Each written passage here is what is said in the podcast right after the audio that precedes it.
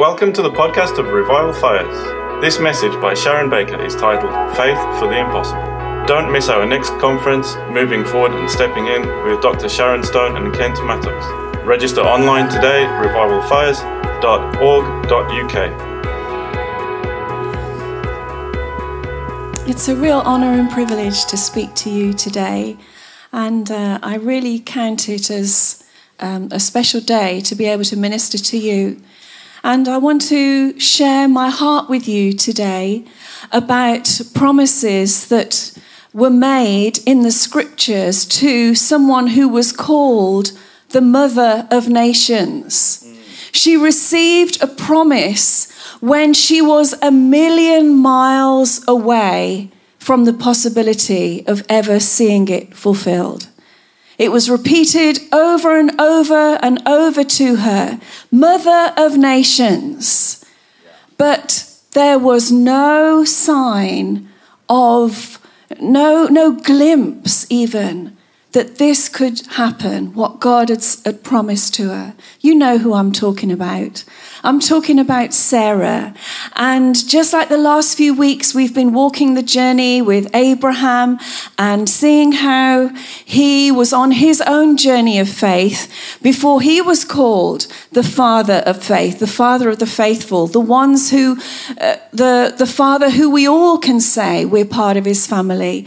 But I want to share with you my heart this morning and some, some revelation that the Lord's brought to me about this woman in the scripture who's called the Mother of Nations. You know, we all have promises. This is what we put out this week. We all have promises from God's word and prophecies about our destiny that we have yet to see realized. How can we move in faith for what seems impossible right now? How can we move forward with God? I want to help you move past the questions and the attachments to disappointments in the past and reaffirm to you that nothing is truly impossible. Nothing is impossible with our God. In Hebrews eleven eleven, the writer to the Hebrews says these words, by faith, Sarah herself received power to conceive, even when she was past the age of childbearing, because she considered him faithful who had made the promise. Let's just look at that. This is a New Testament summary of the woman whose life was impossible, whose promise was too far away to even see, let alone pull in. But this is how the New Testament describes her. By faith, it starts off, not just hope, not striving between gritted teeth, and certainly not passivity. But Sarah, her name means princess.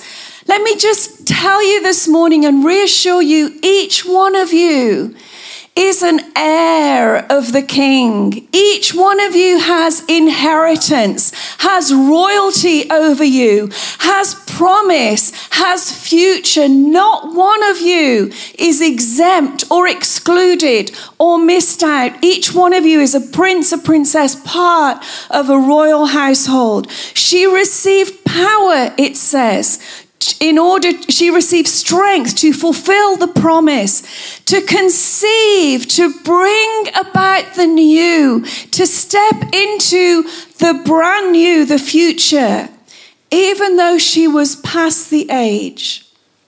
And if you ever thought, well, God, that's a wonderful spiritual sentence, a wonderful spiritual word, but physically, naturally, there is no connection with what seems to be coming out of heaven and my life. It says she was past the age. She was too old.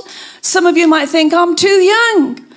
Some of you might think all sorts of things. But except for God, it can't happen. She was past the age. And yet what did she do? She considered. If we consider our God, the impossible can change and can become the possible. She considered, she let God invade her thoughts. She let God renew her mind. She imagined the impossible. And she considered not herself, not her weakness, but she considered the promise giver to be even greater than the promise that, that she was receiving, greater than her trust or even ability in her own self. And I love the fact that the New Testament just pours grace over Sarah and says it as if it happened in the twinkling of an eye.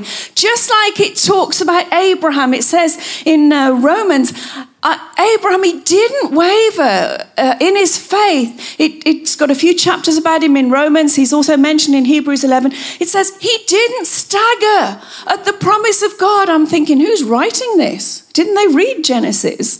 You know, he staggered all the time. He was always tripping up.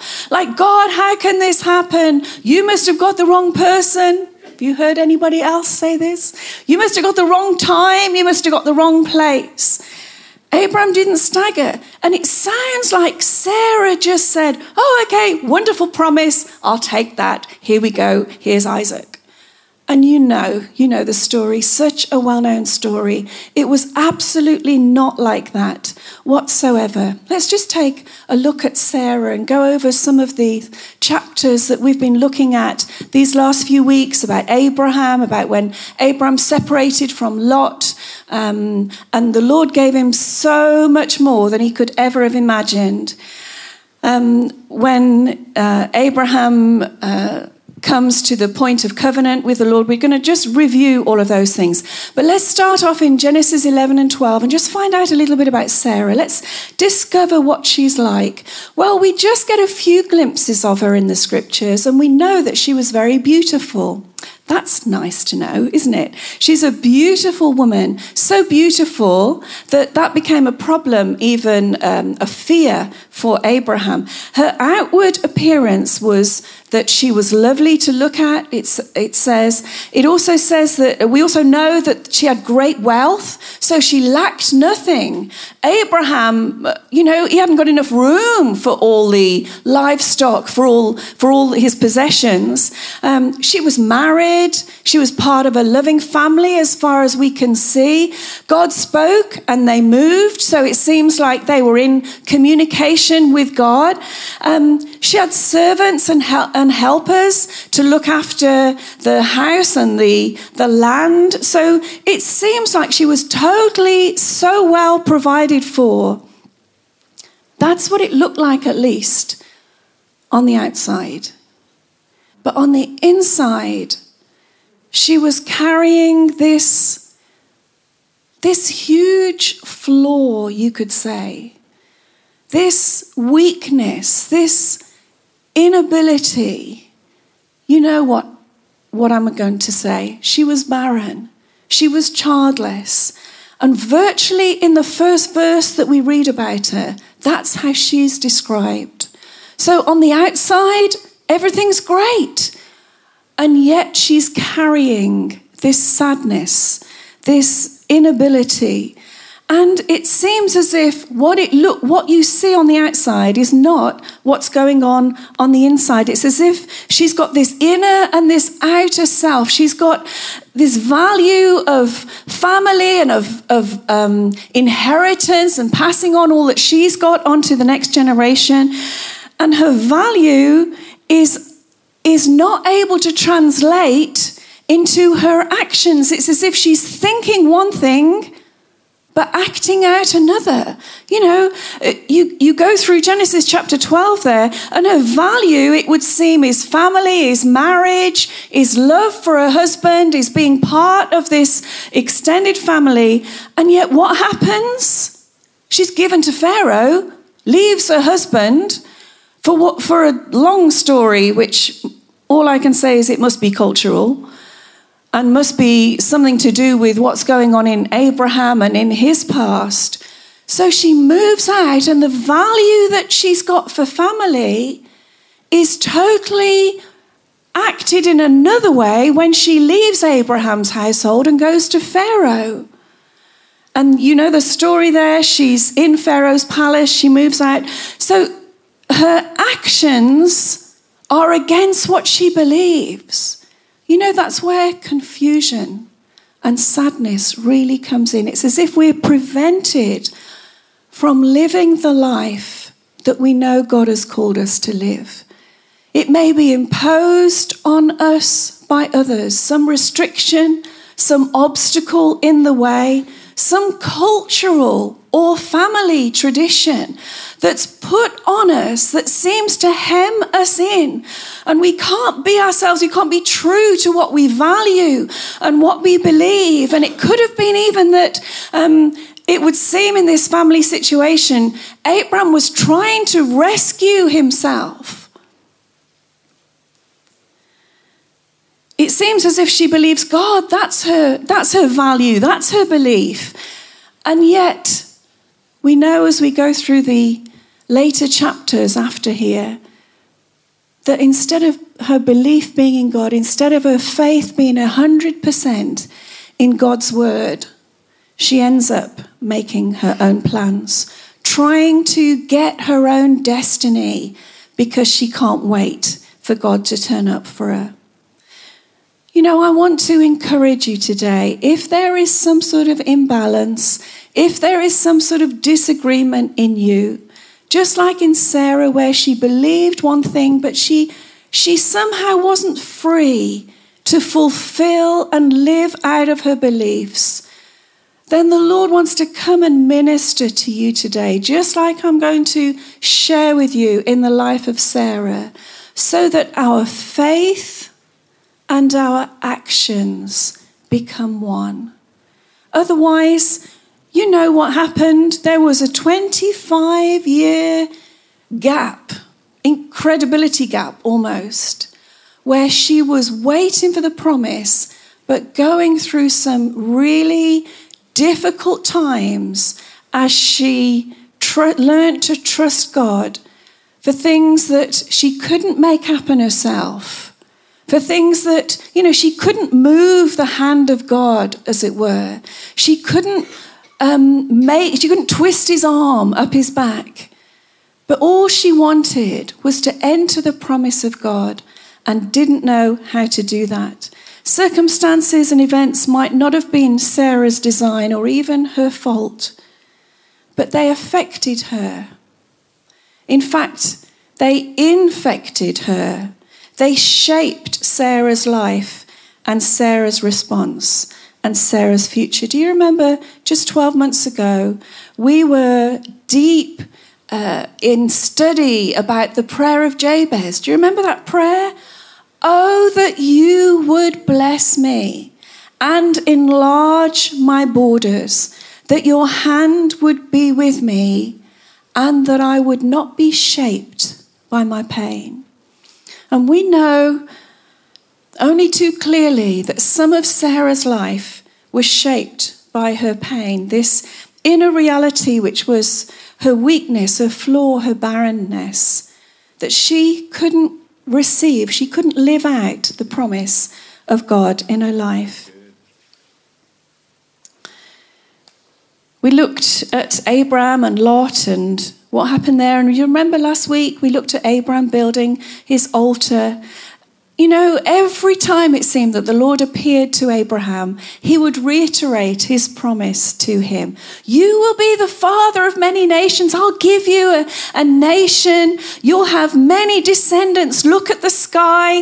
Look how many stars you can see. As I was researching for this, it says if you if you look in the sky in the night in Israel, in uh, where he was, you will see at least eight thousand stars. And there's Abraham and Isaac thinking, eight thousand? Come on, we haven't even got one son. What sort of a God is this? Is he teasing us? Is it? Is he telling us the impossible? Listen, God's word is God's word. It's never a tease. It may certainly be a test, and we'll go through a trial, but God's word stands firm God's word is true. God's word will come about. Whatever our situation, whatever our circumstances, whatever our flaws ourselves, our weaknesses, our inability to obtain it ourselves, God's word will stand sure.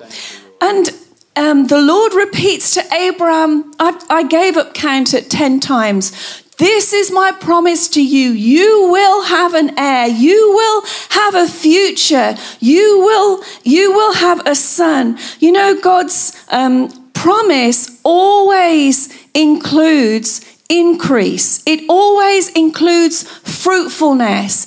It always includes fullness. There is um, always more in God's promise. It will always include include governing. Do you remember the promise in Genesis, in the early chapters of Genesis?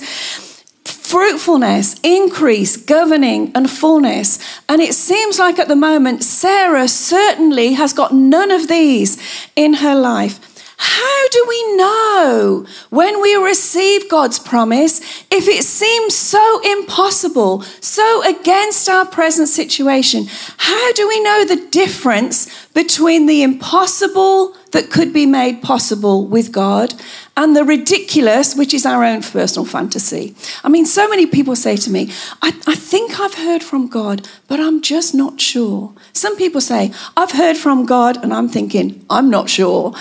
Listen, we need to know what it is to hear from God so that we can act on his word, so that we can put faith in his word. I've just got a small ad here. This is one of my favourite teachings on hearing God, and it's in the bookstore. If you've never read Mark and Patty Verkler on hearing God, this is the best I know. It's just really good. It's got four step, basically four steps about hearing God and how to check if it really is God. Accountability, confirming it with scripture, walking it through, all those sort of things. That is such a help about how to hear from God. But let me just Um, let you know some of the things that happened with Abraham and Sarah. How did they know that it wasn't just some ridiculous idea they cooked up themselves? First of all, it's confirmed. If you're going to hear from God, you'll know it's him because it's confirmed again and again and again. You won't be able to get away with it. This is not just a passing, fleeting phrase. This is God's word. How do we know we've got God's promise? It will be supported by God's word and his signs to us. I mean, later on, you'll find that um, Abraham has visions, he has dreams, he has angelic um, uh, visitors, he has fire come down from heaven. I mean, what, what more do you need? This, this is God. And, and Sarah is observing all of this. How else do we know it's God? It aligns God's word, God's promise, a word of destiny, aligns with what we love. I remember when I left work and went to Bible college, I read a book called Reluctant Missionary because that's what I felt I was. I thought, I, I, I'm going to a, a missionary training Bible college and the last thing on earth I want to be is a missionary. Because uh, just, and, and I... kept hold of that verse in Matthew ten ten, which says, and Jesus was sent to the lost sheep of the house of Israel. I'm thinking, yeah, I'll be sent to the lost sheep of England. That, that will do me fine. But the reason I, I didn't want to go, the reason was because in my heart at that time, I had not been healed enough to think that it was safe to leave England. You know, I, I had so many fears, so many Um, extraordinary thoughts that uh, just to do with my background and the way I've been brought up. And I thought, oh no, you need to stay at home the rest of your life. This is where I was born. This is where I'll stay. This is God, please just let me be part of a church here. And the Lord had to do work in my life. But I know now that his word to me on many occasions ticks that box in my heart because it aligns with what I love. It's not what I hate. Yeah. So at eighteen, when I went off to Bible college, or nineteen, however old I was, um, I wasn't called to be a missionary then. It wasn't what I needed, what I loved then. But God did a work on my heart, and within ten years, I'd already visited several countries. And so I know that when God speaks to you, it will be what you love. It will be your passion. He will speak to what you've got a seed of gifting for, and he will increase it. He will speak to what... the, to the anointing that he's putting on your life. And how do we know it's God's promise? Because it will give answers to our questions. We will become the solution to the problems that irritate us, okay? So when you see something that you want straightened out, it's not because you need to go and tell somebody else to do it. It's probably because God's appointing you to do it. Um, that's just some good...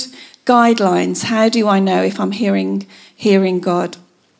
Okay, now, this is the um, brunt of what I want to say to you. In Genesis chapter sixteen, so Sarah's on the scene, and um, after the Lord has appeared in such supernatural ways in chapter fifteen. He's uh, Abraham's had the covenant, covenant confirmed. Just amazing things have happened. This fire falls down from heaven. I mean, I used to say to myself, who needs the supernatural? You've probably heard me say this. Who needs the supernatural? Don't we just need to walk with God? Let me tell you, God is supernatural. Yeah. We need him. Yeah. We need all the help we can get. We need heaven's help. We need angels to visit us. I need scriptures to be lit up on my page as the Holy Spirit shines his light. Just be open to the supernatural workings of God. And Sarah watched as Abraham had visions. He had a dream. God spoke to him when he was asleep. He heard the audible voice of God. I just love this. He had conversations with God. Do you have conversations with God? Do you have them in your journal? Do you have them as you're um, driving your car? Do you have them in your prayer time? Abraham, he was called the friend of God. Oh, what, what a title. Wouldn't you love to be called the friend of God? And he embraced all of this. He had, he had prophecy. He received prophecy in his conversation with the Lord for hundreds, thousands of years to come. I mean, that's some prophetic word. This is something to take hold of. This fire, this outrageous promise of inheritance.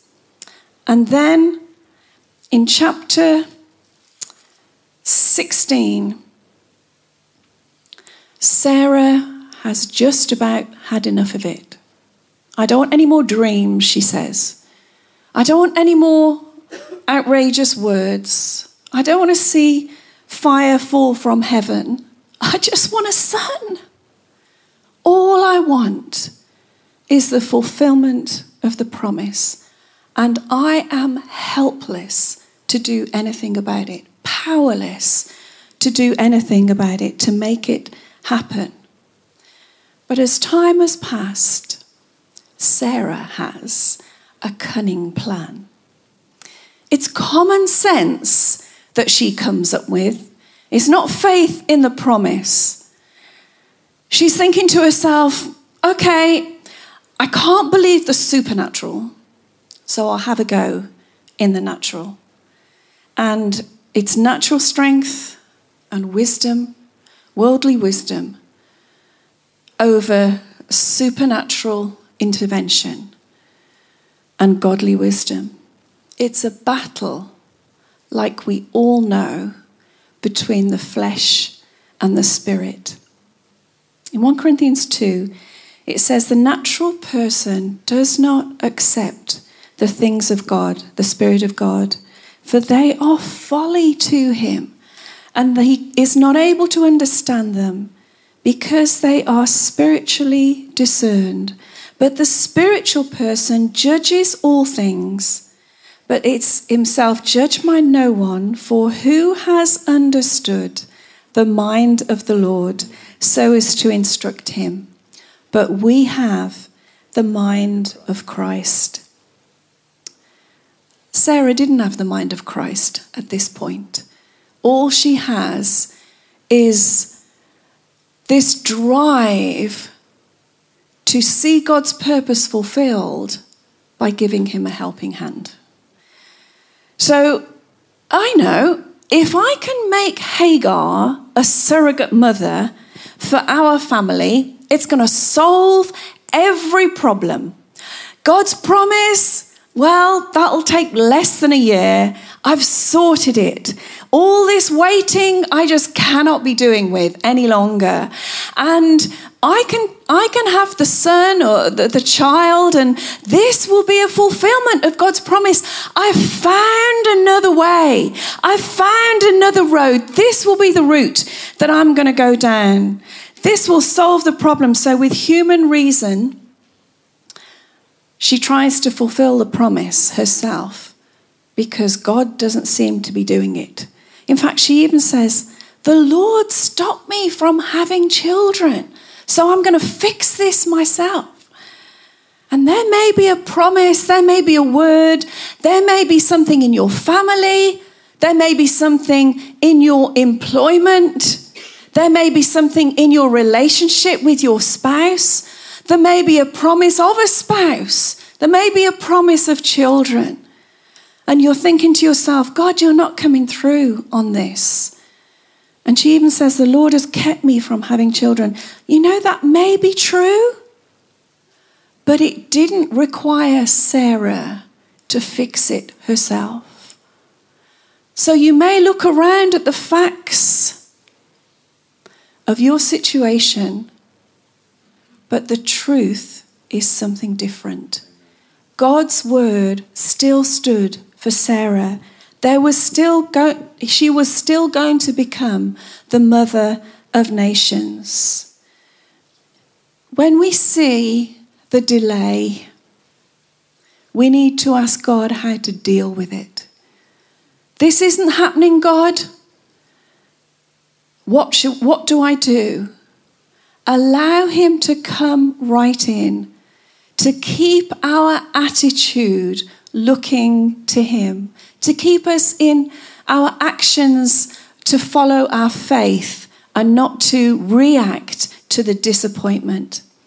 So Hagar becomes pregnant. You know the story, um, after Sarah's suggestion. And Hagar becomes pregnant, and you know what it's like as a uh, when you see new mums and you think, oh, there's some they're blossoming. That's often what is said about them.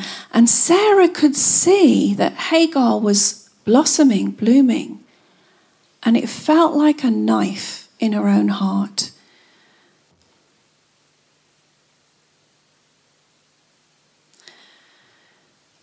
Oh, she thought this would be the answer. And this is the, the worst thing that she could have imagined. She is so hurt. And we know what hurt people do. They hurt people in response. And she treated Hagar so badly.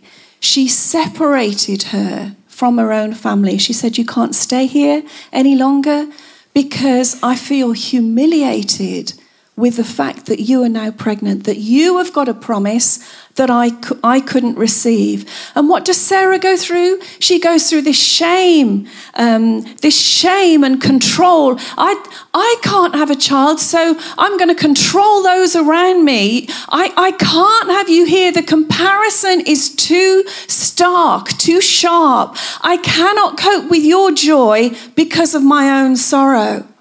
And then she blames Abraham. It was her suggestion. But, you know, blame is wonderful. If we blame somebody else, we don't have to deal with our own response to it. So it's your, it's your fault, Abraham. You shouldn't have done it. And I think Abraham's saying, I'm sorry, you, you suggested I, I did this. Very complicated. But Sarah is just a ball of hurt right here.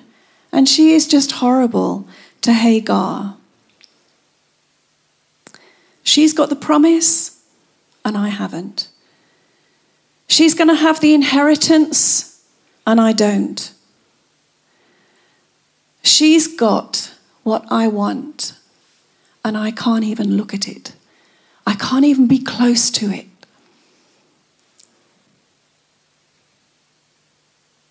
God God is pulling his promise down for you this morning. And he's dealing with the heart that's had to cope with shame, that's had to cope with blame, that's had to cope with lack. You know, when we blame one another, often the one closest to us, like Sarah did Abraham, it's a cover-up, it's a defense for not dealing with our own actions and reactions. Let me encourage you, when God withholds, don't help him out and try and fill the gaps yourself. It will get worse. Anybody been there? Anybody tried to, to do what we thought God should have done, so we just give him a helping hand? And when God is waiting, don't rush in. But the tables turn around, because we know that Hagar had to leave. And yet when she had an encounter with the Lord there in the desert, the Lord said to her, I want you to go back.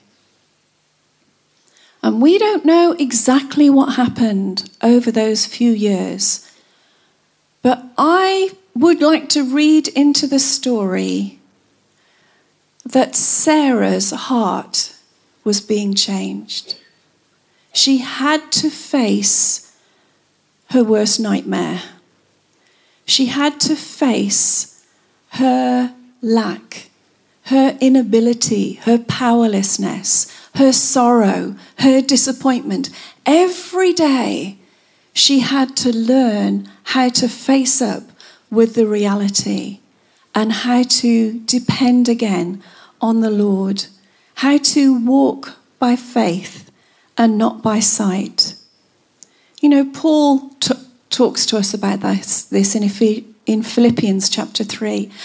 And he says, we glory in Christ Jesus and we put no confidence in the flesh. That's what Sarah had been doing. That's what we do when we try and make things happen. When we try and push a door that should be closed, or when we try and close a door that the Lord's trying to make open make open for us. We were doing this only this morning. If the Lord's opening a door, step through it. If the Lord's closing a door, let him close it. But let's not try and move his hand just to suit our situation, to suit our time scale. Put no confidence in the flesh, Paul says. And then he goes on to say, to give his qualifications, because he had every confidence. He, he could have had every confidence in the flesh. But then he goes on to say in another place, we walk by faith and not by sight. You know, what is, what is Sarah's real problem here? Unbelief in God and dependence on herself. Disappointment in God. Ever been disappointed? Impatience with God. Hurry up, God. How many more years can we wait? A, the human mindset that cannot understand the things of God. You know, God doesn't need your help to fulfill his word. He needs your heart so that he can work through you. He needs you to hear him. He needs you to obey him, to wait on him, to act on his word, to walk by faith and not by sight. Walking by sight brought an Ishmael. Walking by faith was waiting on God's promise, waiting in a time scale that was not Sarah's time scale. And there in chapter seventeen, the promise comes afresh.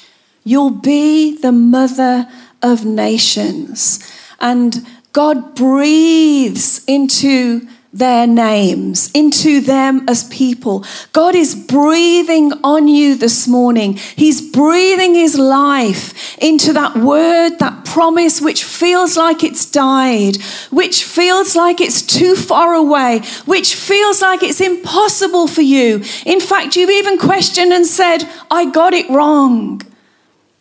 But God is breathing the life of his spirit upon his word for you afresh this morning, so that we can live by the spirit rather than the flesh. God confirms even to Sarah that she's going to have a son. And we know what happens in uh, carrying on through this story. Three visitors come to Abraham. You know, years have gone by, twenty odd years have gone by since the promise. Too long, we think. God, don't wait, don't let me wait twenty odd years. There are some promises in my life which I've waited forty or fifty years for. There are some things that have happened in a year. But I know that if I give God my heart, not my help, I'll be aligned to his time, and I won't frustrate his plans by aligning with my own human reason and worldly wisdom. But I want to be on God's calendar. Do you? I want God's word. I want to be on his timeline. I want to be in agreement with him. And the Lord appears at Mamre, and three visitors come to Abraham's tent, and uh, Abraham recognizes them. He's resting at the uh, door, the the entrance of his tent, and uh, he he welcomes the the angelic visitors. We need heaven's help. We need heaven to break in so that we can receive the promise. The promise which isn't only affecting, affecting our lives, but a promise, a destiny, a future which will affect our families and all of those around us. You know, Sarah could have just thought, well, it's just me and my little circle and what's happening to me.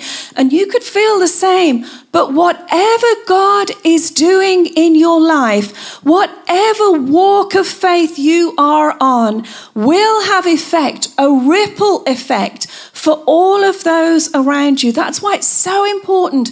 We were praying this morning, pulling the word of promise down, that we might enter into it. If we throw away our word, words of promise, we're not the only ones who are the lesser for it, but all those who could be blessed through us would lose out too. And as Sarah um, is watching as these three angels come, I just love this part. Sarah is, is just observing what's going on. And uh, Abram says to the angels, he says, "What welcome, what can I get for you?" And he wants to give them something to refresh them. He wants to give them some water. He wants to make them some food. And so uh, I just love this part. Abram calls to Sarah and says, "Sarah, I want you to make some bread." Now she's in her nineties, and uh, I want you to make bread, Sarah. No bread making machines at this time in the world. And he says to Sarah, I'm going to get, I want you to measure out sixteen kilograms of flour. That's sixteen bags of flour. Okay, so, and hurry up and make this. Now, we know that in those days they had unleavened bread and leavened bread, because by the time they got to Exodus, they were told not to use the yeast, so we knew it was there. So I don't know whatever sort of bread she was making, but sixteen kilograms makes thirty-two loaves of bread. And Abraham says, get a move on. Just hurry up and make this bread. So there she is making bread. And the servant comes along and he says, I want you to get a young, tender calf. I want you to hurry up. Hurry up, Abraham says. twenty-five years they've been waiting, and all he can say is, hurry up and make the dinner. You know, hurry up and get this tender calf. I want you to prepare it, and it tells you how they prepare it. And then you can just, oh, this week we've had a few barbecues, brides, as we call them in our African affected household. And so there's this tender calf. I don't know if they did it on a spit. I don't know if the servant was a butcher and cut it up, and they had T-bone, young, very good, not aged for twenty-one days. This was a beautiful young calf they were cooking. And the angels, who must have waited a long time for the bread and the meat and the barbecue to be ready, enjoy it. And at the end of it, they say to um, Abram, that was a delicious barbecue you did. The meat was just rare like I like it. And Abram says, I know I make a good barbecue, don't I? Does this ring true in anybody's household here? Listen, when they've finished the meal, they're talking, they're in conversation. And the angels say, where is Sarah? Sarah's sitting down here. I've just made thirty-two loaves of bread. Where do you think I am? I'm sat down in the tent having a cup of tea. And out comes, well, in fact, Sarah doesn't come out. She's listening at the entrance of the tent. I love this. She hasn't run away. She hasn't given up. She's been waiting for twenty-five years. She's just made thirty-two loaves of bread. She's, she's in her nineties. She's not a young spring chicken anymore. But she's not throwing her toys out the pram. She's not throwing the servants out. She's not moving in with this rich pharaoh whose palace she stayed in for a very short time. She seems to have reached a place of rest. And she's sitting in her tent, listening to the angels talk to her husband.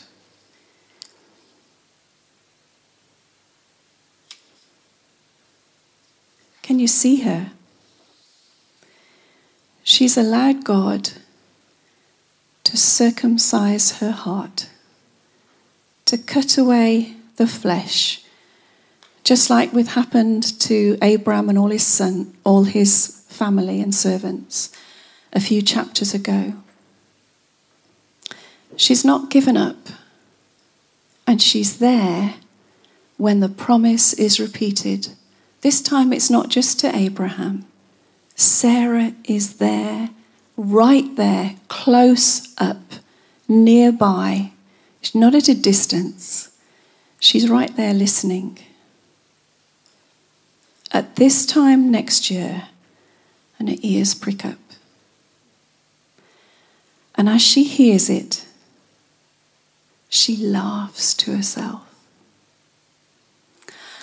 I've often wondered, and sometimes people have said it's a mocking laugh, and, you know, it may have been some sort of a mocking laugh. But I think she was laughing at the possibility, at imagining the impossible. It says she laughed to herself. She didn't come out laughing at the word, or laughing at the angels, or laughing at Abraham. She laughed to herself as she thought, after I am worn out and my Lord is old, shall I have pleasure? And the Lord said to Abraham, why did Sarah laugh and say, shall I indeed bear a child now that I'm old? Is anything too hard for the Lord? I will return to you at the appointed time next year, and Sarah will have a son. Sarah laughs to herself. I, I can just see her thinking these amazing thoughts. God, do you know what that means? If I'm going to have a son? Do you know, I'm, I just feel as if I'm past the age of childbearing. This would truly be impossible now. It may have been impossible twenty-five years ago, but now it's seriously impossible. Proverbs thirty-one says about the virtuous woman, she laughs at the future. She laughs at things to come. Is anything too hard for the Lord? You know, Abraham had laughed before then and said, I, I just can't believe it. An incredible laugh. Never give up on God's promise. Wait in faith and act in faith. Let the faith word that's come to you translate into your actions. We don't have to make it happen ourselves. We don't have to push it. We don't have to rush it. We just have to wait for God's time. And the minute he says, it's now, then we act in faith. James two seventeen says, faith without action, without works, is dead. Sarah had to act. We know what she had to do. She could no longer be passive. She could no longer delay. What she did had to come in line with God's word. Galatians five six says, the only thing that counts is faith expressing itself through love. Well, that night, or maybe it was that afternoon, or the next day, Sarah expressed her faith through love in a very practical way. And the rest is history. Nine months later, Isaac is born. The promise, which seemed to be impossible, is actually being held in Sarah's arms. She is now becoming the mother of nations. What about your promise? What has God said to you? It may be children, but please don't limit it to children. It may be a spouse. It may be family relationships restored. It may be legacy. It may be inheritance that has been locked up and not released to you. It, it may be that seeing that increase from generation to generation. But your dream, your vision, your future, your destiny, your promise is always linked, always linked to the promise back in Genesis. Promise of fruitfulness, promise of increase, promise of governing, and promise of fullness. There's always inheritance for you. Not one of you will be inheritance less. There's inheritance for everyone. There's promise to be fulfilled for everyone. So what's God said about it as I come to a close this morning? What's God said about your future? About your word, your promise? Have you written it down? Are you praying it through? Are you living it out, stepping it out, waiting on God, hearing Him, acting in faith? What's the enemy said about it? Well, we've heard a lot about what the enemy said to Sarah and human reason and worldly wisdom. Who are you listening to? This morning is going to be a morning of crossover, where we no longer listen to the enemy, to the doubts, to the impossibilities that he would put before us, to the alternatives, the human alternatives that he would want us to follow. What have you postponed? What have you postponed that you need to act on? Repent, move forward, get on to God's catch-up. Who has delayed you? What has delayed you? There will be, perhaps for some of you, some forgiveness that needs to be released. I can imagine Sarah needing to forgive Abraham and come to a place of peace again so that she could move forward in faith. Forgive and bless, let go, unhook yourself and go on. What action can you take? How should you pray? How should you war with your promise? How can you re- be relentless in seeing God's purpose come about in your life? How should you prioritize your, your time, your energy, your relationships, your study, your reading, your prayer?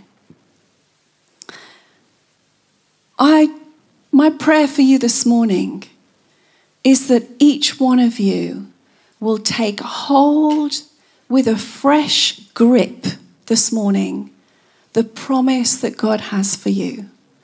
The word of destiny that could have felt like it was empty, it was void, it was powerless and helpless until now. Because I believe heaven is here this morning to help you cross over into increase, into governing, into fruitfulness, into the more of what God has for you. I just want you to know what it is to move into from barrenness to fruitfulness, from lack to increase, from powerlessness and helplessness into having what God's given you to govern, and from emptiness into fullness. If that's you this morning, if you're on that journey with me, that journey of faith and actions that reflect our faith, of crossing over from the unbelief into belief, into faith again. However small that word may seem, however huge and daunting that promise is, whatever questions, whatever doubts you've had, I'm here to tell you today, would you consider the one who is faithful?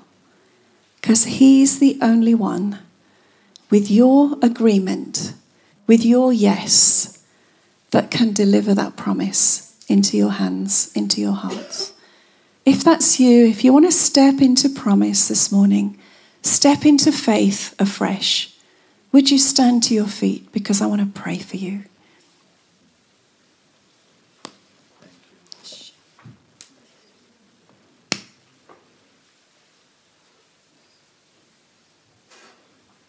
Oh, thank you, Lord.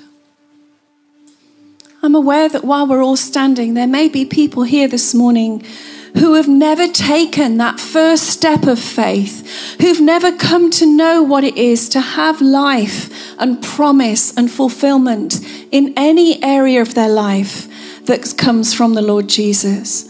Maybe that you don't know him in your life. And I want to just take a moment before I pray for everyone to say, if that's you, if you would like today to start your journey of faith and to reach out to the Lord Jesus, to reach out to God our Father in heaven who wants to connect with you, then why don't you just indicate to me by putting up your hand and say, yes, I want to start my journey of faith today. I don't know everyone here today, and I don't want to presume that you are all already on that journey, that walk. And if that's you, just lift up your hand, because I'd like to pray for you. I'd like to give you some information at the end that you can take away and come to know the Lord Jesus better. And for those of you that are standing, I just want to release a prayer over you. Father, I thank you for every person here standing in your presence, waiting to receive your promise. And today I decree a crossover day, crossover from barrenness to fruitfulness, crossover from lack to increase, crossover from feeling powerless and helpless into knowing what it is to govern the assignment that you release to us, the promise that you release, to cross over from emptiness into fullness. In the name of Jesus, I pray. And Lord, I release faith afresh on every heart. I release ears to hear you more clearly and feet to run in your purposes, in the name of Jesus. Amen. I just believe that this may be a morning where you want to do business with God, and you may just want to come and kneel at the front as you offer him afresh your faith, as you say, Lord, here I am. I'm stepping a new step of faith. This has been my crossover morning. I'm stepping out, stepping forward with you, no longer attached to the past. And you may just want to come and kneel at the front. The ministry team's not going to be praying and prophesying. They will just bless you this morning in your encounter with God. And if that's you, then do feel free to do that. We want to see you blessed. We want to see you moving in your journey of faith with God this week, seeing the impossible come into the possible.